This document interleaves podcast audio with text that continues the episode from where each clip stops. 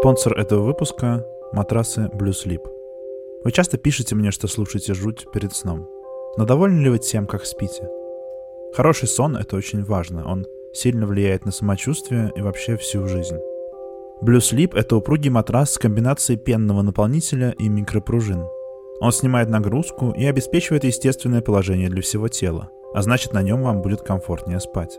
Посмотреть всю линейку матрасов Blue Sleep и сделать заказ можно на их сайте.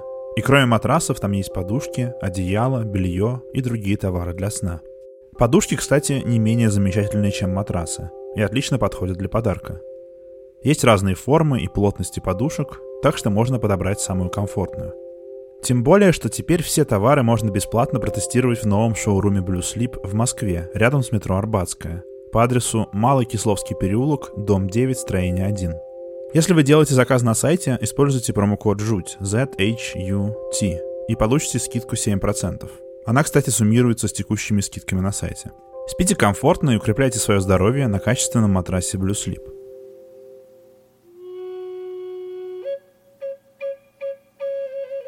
В коллекции Московского исторического музея есть такой экспонат. Это длинный изогнутый бронзовый топор. Он выглядит не так, как вы, вероятно, представляете современные топоры. Это один целый кусок бронзы. Рукоятка плавно перетекает в лезвие, и лезвие расположено не перпендикулярно ручке, а смотрит вперед. Но самая заметная, привлекающая внимание деталь этого топора — это изображение, которое искусно выгравировано на его поверхности. Это длинная, извивающаяся змея. Этот топор относится к так называемой кабанской культуре. Это археологическая культура на Кавказе, которая принадлежит позднему бронзовому веку. И топор был сделан где-то в девятом-седьмом веках до нашей эры. Наследниками кабанцев ученые называют осетин, ингушей, чеченцев и других. Но вернемся к топору и змее.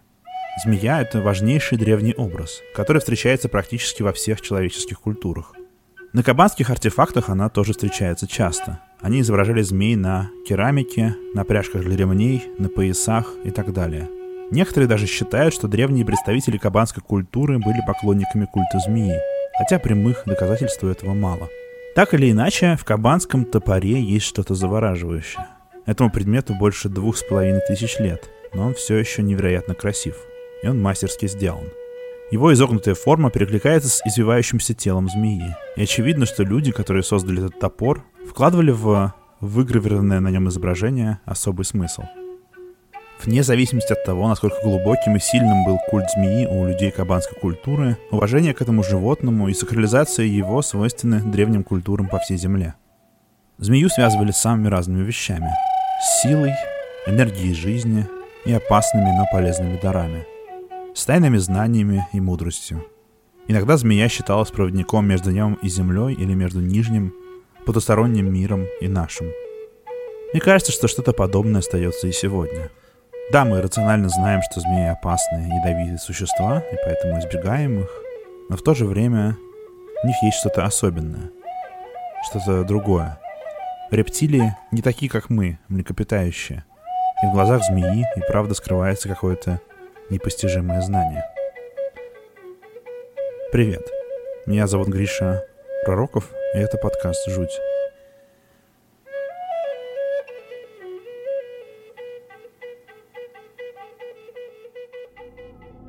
Сегодня на территории, где нашли кабанский бронзовый топор, находится Северная Осетия. Здесь, как и по всему Кавказу, водится много змей, в том числе ядовитых гадюк. У осетин остались отголоски древних верований, связанных со змеями, и к ним относятся неоднозначно. Иногда змеи — мудрые существа, которые дают советы, иногда воплощение зла и опасности. При этом образ змеи связан с минимум двумя древними мистическими представлениями. Во-первых, с культом плодородия, и в современных историях о змеях можно услышать эхо преклонения перед богиней природой. Во-вторых, тотемические верования, то есть представление, что группа людей, в первую очередь семьи, объединенные одной фамилией, могут быть особым магическим образом связаны с тем или иным животным. У осетин тотемизм генеалогический и сохраняется в историях рода. Змея — тотем нескольких родственных осетинских фамилий – Сагеевых, Дагуевых, Таказовых, Хачировых и других. По легенде, у всех этих фамилий был один предок – человек по имени Каит. Он жил со своими сыновьями в Дигорском ущелье. Вокруг красивые зеленые горы и прозрачные реки. Однажды он уехал из дома со своей женой, у которой хранились ключи от кладовой. Жена оставила ключи невестке и наказала не открывать там одну из кадушек. Кадушка — это катка, такой деревянный сосуд, что-то вроде бочки или ведра. По осетинским обычаям в кладовую могла заходить только жена хозяина дома, которую считали хозяйкой дома, или, с ее разрешения, старшая невестка. Как это обычно бывает, от запрета невестка стала только любопытнее и открыла кадушку. Там на муке лежала белая змея. Невестка увидела ее, закричала и убежала, забыв закрыть и кадушку, и двери кладовой. Каит вернулся. Он узнал про случившееся и пошел по следу змеи, который оставил за собой мучную дорожку. След ее обрывался высоко в горах, в местности Багайта, в расщелине скалы. Он пришел туда с сыновьями и белым барашком, которого они закололи, принеся в жертву змее. Каит сказал сыновьям, что отныне их дом здесь. Они больше не могут возвращаться туда, где жили раньше. Они возвели на скале дом, а над расщелиной, где исчезла змея, построили святилище. И вот важный момент, показывающий, что культ змеи еще остался с нами. До сих пор, хотя много лет здесь никто не живет, выходцы из соседних сел, люди, носящие тотемные змеиные фамилии, приезжают сюда и совершают жертвоприношение змее. Змея, которая выползла из дома Каита, и вслед за которой семье пришлось сменить жилище, это не просто змея. Это распространенный образ, который встречается не только на Кавказе. Домовой дух в виде змеи. В него верили и осетины, и, например, их соседи из Дагестана, табасаранцы. Домовая змея — покровительница семьи и домашнего очага. Обычно она живет в притолоке, в стенах, в опорных балках или в фундаменте. Верили, что если убить такую змею, то хозяина дома ждет смерть. Например, один человек нашел на чердаке змеиное гнездо с яйцами, и, нарушив запрет, он разбил их. Змея покинула дом, и в нем стали умирать все новорожденные дети.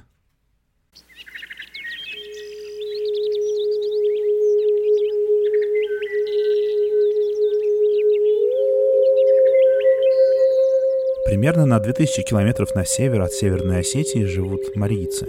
Это финно-угорский народ, который селился вокруг реки Волги. Они были независимыми, потом входили в состав Золотой Орды и Казанского ханства, а в шестнадцатом веке, когда российское государство захватило Казань и Казанское ханство, марийские земли тоже стали подчиняться ему. Среди марийцев все еще жива традиционная древняя религия, вера в силы природы, и она остается в современной духовной культуре. Среди прочего, здесь во многих деревнях сохранились элементы культа змея. Например, дома у многих хранятся клыки ископаемых змей. В вышивке, узорах и элементах одежды можно разглядеть змей. Мясо, жир, кровь, сердце, кожа и яйца змеи много использовались и используются в марийской лечебной магии. Из них делают мази и снадобья. При этом и тут есть влияние тотемизма. Марийцы верят, что между человеком и змеей существует магическая связь. Считается, что люди, как и змеи, весной сбрасывают линяющую кожу, но видеть ее способны лишь змеи. Иногда из змеиной кожи делают заплатки для кожи человека. Так лечат, например, разные кожные заболевания. В домовую, или даже скорее усадебную, имеется в виду и территория вокруг дома, змею марийцы тоже верили. Она называлась сурт-кишке. Кишке — это змея, а сурт можно перевести как усадебная. Считается, что она имеется в каждом доме. Это домовой дух, как бы символизирующий родоначальника, далекого предка, который когда-то основал на этом месте дом. Сурт-кишке хранит дом от различных несчастий. Домовая змея живет под печкой, под порогом, в общем, в местах, которые были важными в разных праздниках. Сурт-кишке считалась воспитателем детей. Родители могли оставить ребенка одного дома, если были уверены, что их жилище находится под покровительством домовой змеи. Если марийцы встречали змею рядом с домом, они обращались с ней очень аккуратно. И если вдруг нечаянно ее убивали или находили змею мертвой, то ее хоронили во дворе, в надежде, что она оживет при помощи земли. При этом, и тут можно вспомнить родовую легенду из Северной Осетии, если сурт-кишке куда-то перемещалась, то жители дома должны были последовать за ней и переехать.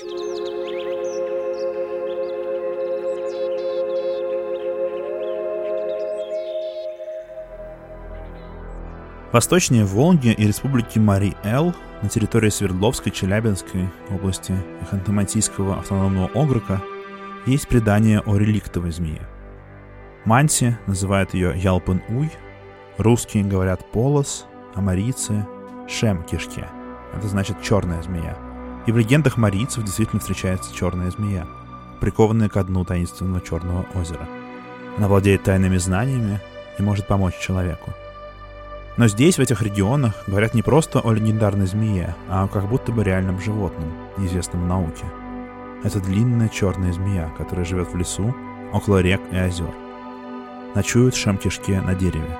Встреча с этой змеей не сулит ничего хорошего, она нападает на людей и убивает их. Зато найти сброшенную в Шемкишке кожу к добру. Русские жители этих земель называют эту змею Полос. В девятнадцатом веке историями о Полозе особенно интересовался основатель Уральского общества любителей естествознания Анисим Клер. Он записал, например, как в семидесятых годах позапрошлого столетия один горный инженер, проезжая на тройке, где-то на Северном Урале, увидел пересекающую дорогу огромную змею. Лошади остановились и стали пятиться. Он поехал назад, в соседнюю деревню Манси, и попросил местных жителей поехать на охоту на эту змею, но они отказались. По-видимому, она считалась священной. Но после долгих расспросов он выяснил, где она находится, нашел эту змею и убил ее, выстрелив дробью в голову. Она оказалась длиной шестнадцать метров, и шкуру ее, если верить истории, отправили в Англию. Лично Анисим Клер тоже отправлялся на поиски змеи. Как-то ему донесли, что в юго-восточном районе Екатеринбургского уезда появился огромный полос.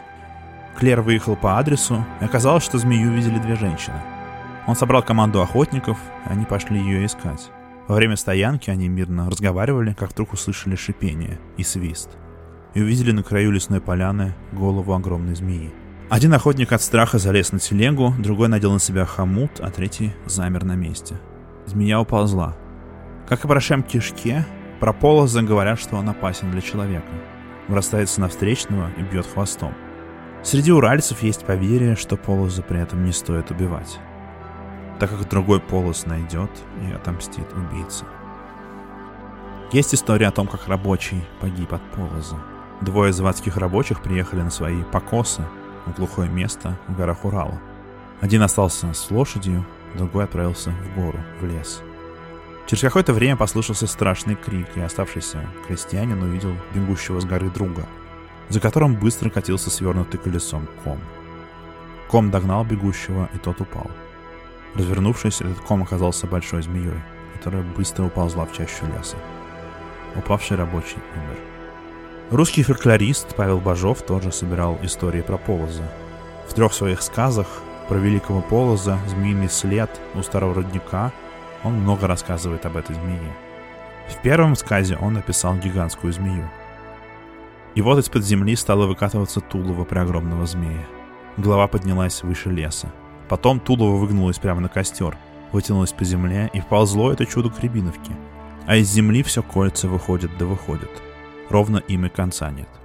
В сказе «У старого рудника» Бажов упоминает, где змея живет. Не знаю, как по Северному Уралу, но по Среднему и Южному этого фантастического змея чаще зовут Полозом. Великим Полозом. Вероятно, потому что здесь издавна идет разговор, частично поддерживаемый натуралистами прошлого. Сабанеев, например. О существовании особого крупного вида змеи – полоза. Рассказы об этой змее были знакомы писателю с детства, и встречи с полозом, Ялпын-Уем или Шемкишке были не редкостью. Живущие на Урале огромного полоза считали хозяином всех змей и золота. Баженов записал, что полоз одним облегчал доступ к золоту, указывал места и даже подводил золото, других отгонял, пугал или даже убивал.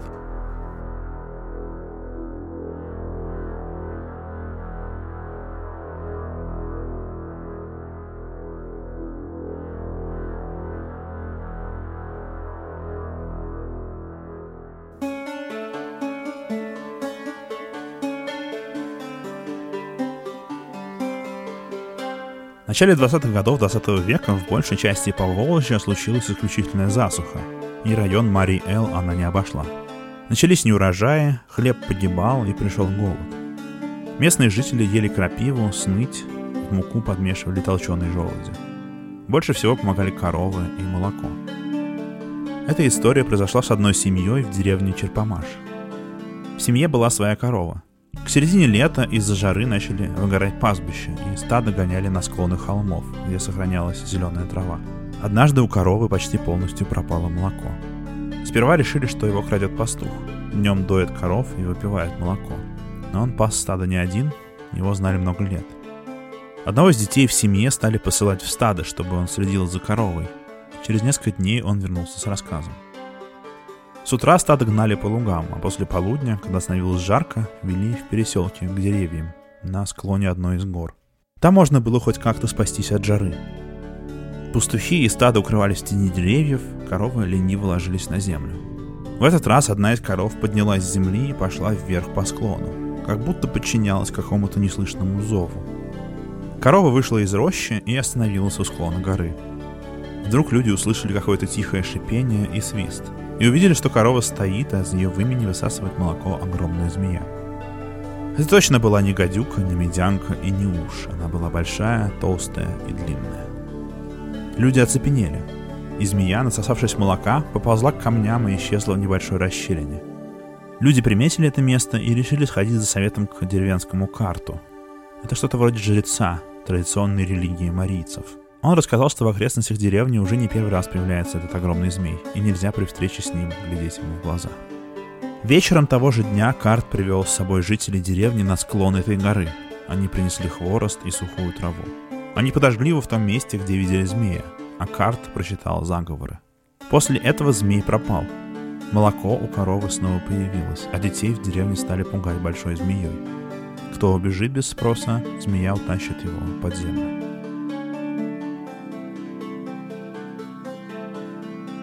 Помимо Шемкишке, марийцы еще рассказывали о существе под названием Кишке-он, или повелитель змей.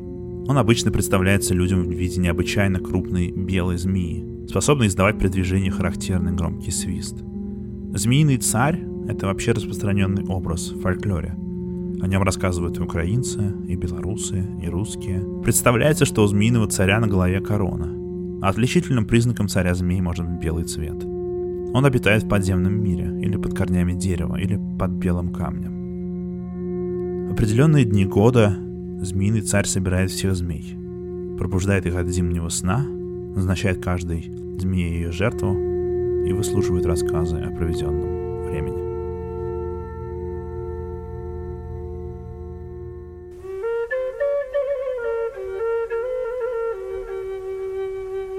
Среди древностей русского средневековья, которые находят археологи, встречаются предметы, которые могут нам показаться непонятными, страшными и даже отталкивающими. На первый взгляд это обычные металлические амулеты или медальоны, иконы с изображениями святых, Богоматери или ангелов. Но если перевернуть этот медальон, то на обратной стороне изображено что-то странное. Или голова, или фигура, окруженная змеями. Или вообще демон, у которого змеи вместо конечностей. Эти амулеты называются змеевиками. Они встречаются не только на территории Руси, их находят, например, и в Византии, и в Древней Греции. Но среди древних славян, особенно в одиннадцатом-двенадцатом веках, такие амулеты были очень распространены. Неизвестно, откуда они к нам пришли, и даже нет согласия, что именно за сверхъестественные существа изображены на их обратной, змеиной стороне. Так или иначе, змеевики — это определенно обереги, которые спасают своего хозяина от болезней, злой магии и злых сил загробного мира. Больше всего змеевиков делали в одиннадцатом-двенадцатом веках, но они долго еще оставались. Находят змеевики, сделанные и в девятнадцатом, и в двадцатом веках. Они, конечно, доказательства доиверия, синкретизма. С одной стороны, православное изображение, с другой явно языческое. Русь крестили больше тысячи лет назад, но древние языческие представления долго оставались с нами. Мне кажется, что для сегодняшнего выпуска «Жути» особенно интересно и важно, что на них изображены змеи. Универсальный символ природы, плодородия, земной мудрости, вещей, которые почитаются в любой языческой системе. Неизвестно, какая была официальная позиция церкви по поводу змеевиков. Кто-то говорит, что их ношение осуждалось, другие ученые считают, что доказательств этому нету. Но так или иначе, представления о змеях как о какой-то особой силе или хотя бы репрезентации какой-то силы оставались и жили параллельно вместе с официальной распространенной религией. Как за тысячу лет до первых русских змеевиков, за несколько сотен лет до нашей эры, Создатели бронзового кабанского топора изображали на нем змею. Так поступали и русские ремесленники.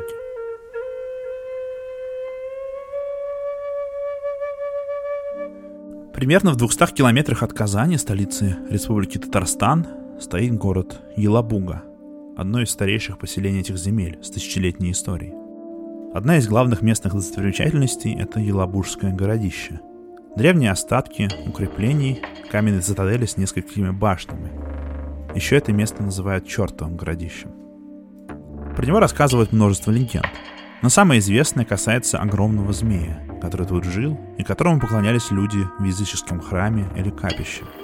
Змей обладал даром оракула, был носителем тайных знаний и мог предсказывать будущее. Когда мимо храма по реке Каме проплывали корабли, они тоже приносили дары змею.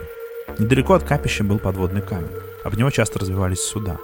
Жрецы змея, получая подарки от плывущих по Каме, проводили суда между камней и водоворотов, и те проходили в безопасности. Без их же помощи корабли налетали на камень и разбивались. Есть даже легенда, возможно современная, о том, как Сюмбике, казанская царица, отправила к жрецам змея посла, чтобы узнать, чем закончится ее война с московским царем. Посланник долго молился вместе со жрецами, но змей не давал ответа. Наконец, после нескольких дней непрестанных жертвоприношений, они услышали предсказание змея о том, что Казанское ханство скоро падет. Вообще, когда я занимаюсь исследованием для жути, ищу истории, я часто натыкаюсь на современные придумки по поводу древних языческих верований. У любого городища, у любых археологических останков найдутся современные, придуманные в эпоху интернета, рассказы о страшных обрядах, жрецах и жертвоприношениях. Но городище в Елабуге – другое дело. В этих землях у тюркских народов действительно были тотемические связи со змеями. И истории про городище древнее, чем можно подумать. В конце восемнадцатого века сюда прибыл Николай Рычков, русский путешественник и географ, который объездил немалую часть России, составил описание земель, которые видел, и оставил описание своих экспедиций. Он тоже побывал в Чёртовом городище. Тут ему рассказали, что здесь находился храм древних язычников, который славился своим вещуном или оракулом, который давал ответы на любые вопросы. И сюда стекался народ с подношениями. А еще, записал Рычков, тут обитал ужасной величины змей, которому жрецы приносили в жертву людей.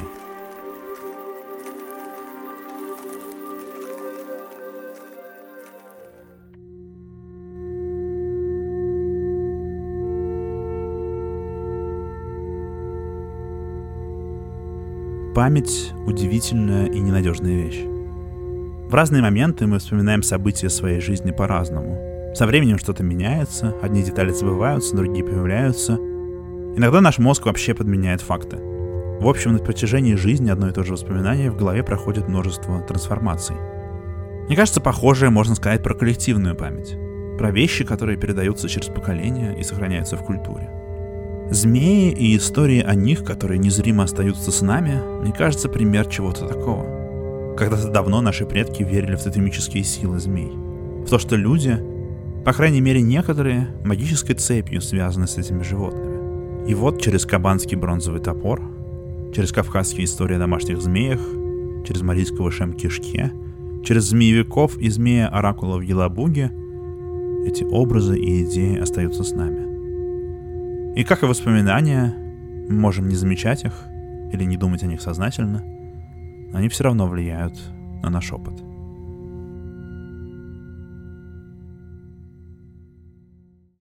Спасибо, что послушали. Меня зовут Гриша Пророков, этот подкаст называется «Жуть». Спасибо Blue Sleep, не забудьте использовать промокод «Жуть». Если вы слушаете подкаст в приложении, где можно оставлять оценки, например, в Apple, я буду особенно благодарен, если поставите оценку и напишите отзыв. Я люблю их читать, они мотивируют меня продолжать этот подкаст. Если вам хочется финансово помочь тому, что я делаю, можете сделать это при помощи Patreon. Заходите на patreon dot com slash blitz and chips. Там я публикую небольшую подборку дополнительных материалов, в основном текстов, иногда фото и видео к выпускам «Жути». К этому выпуску я публикую ссылки на фотографии кабанского топора и змеевиков, среди прочего. До встречи.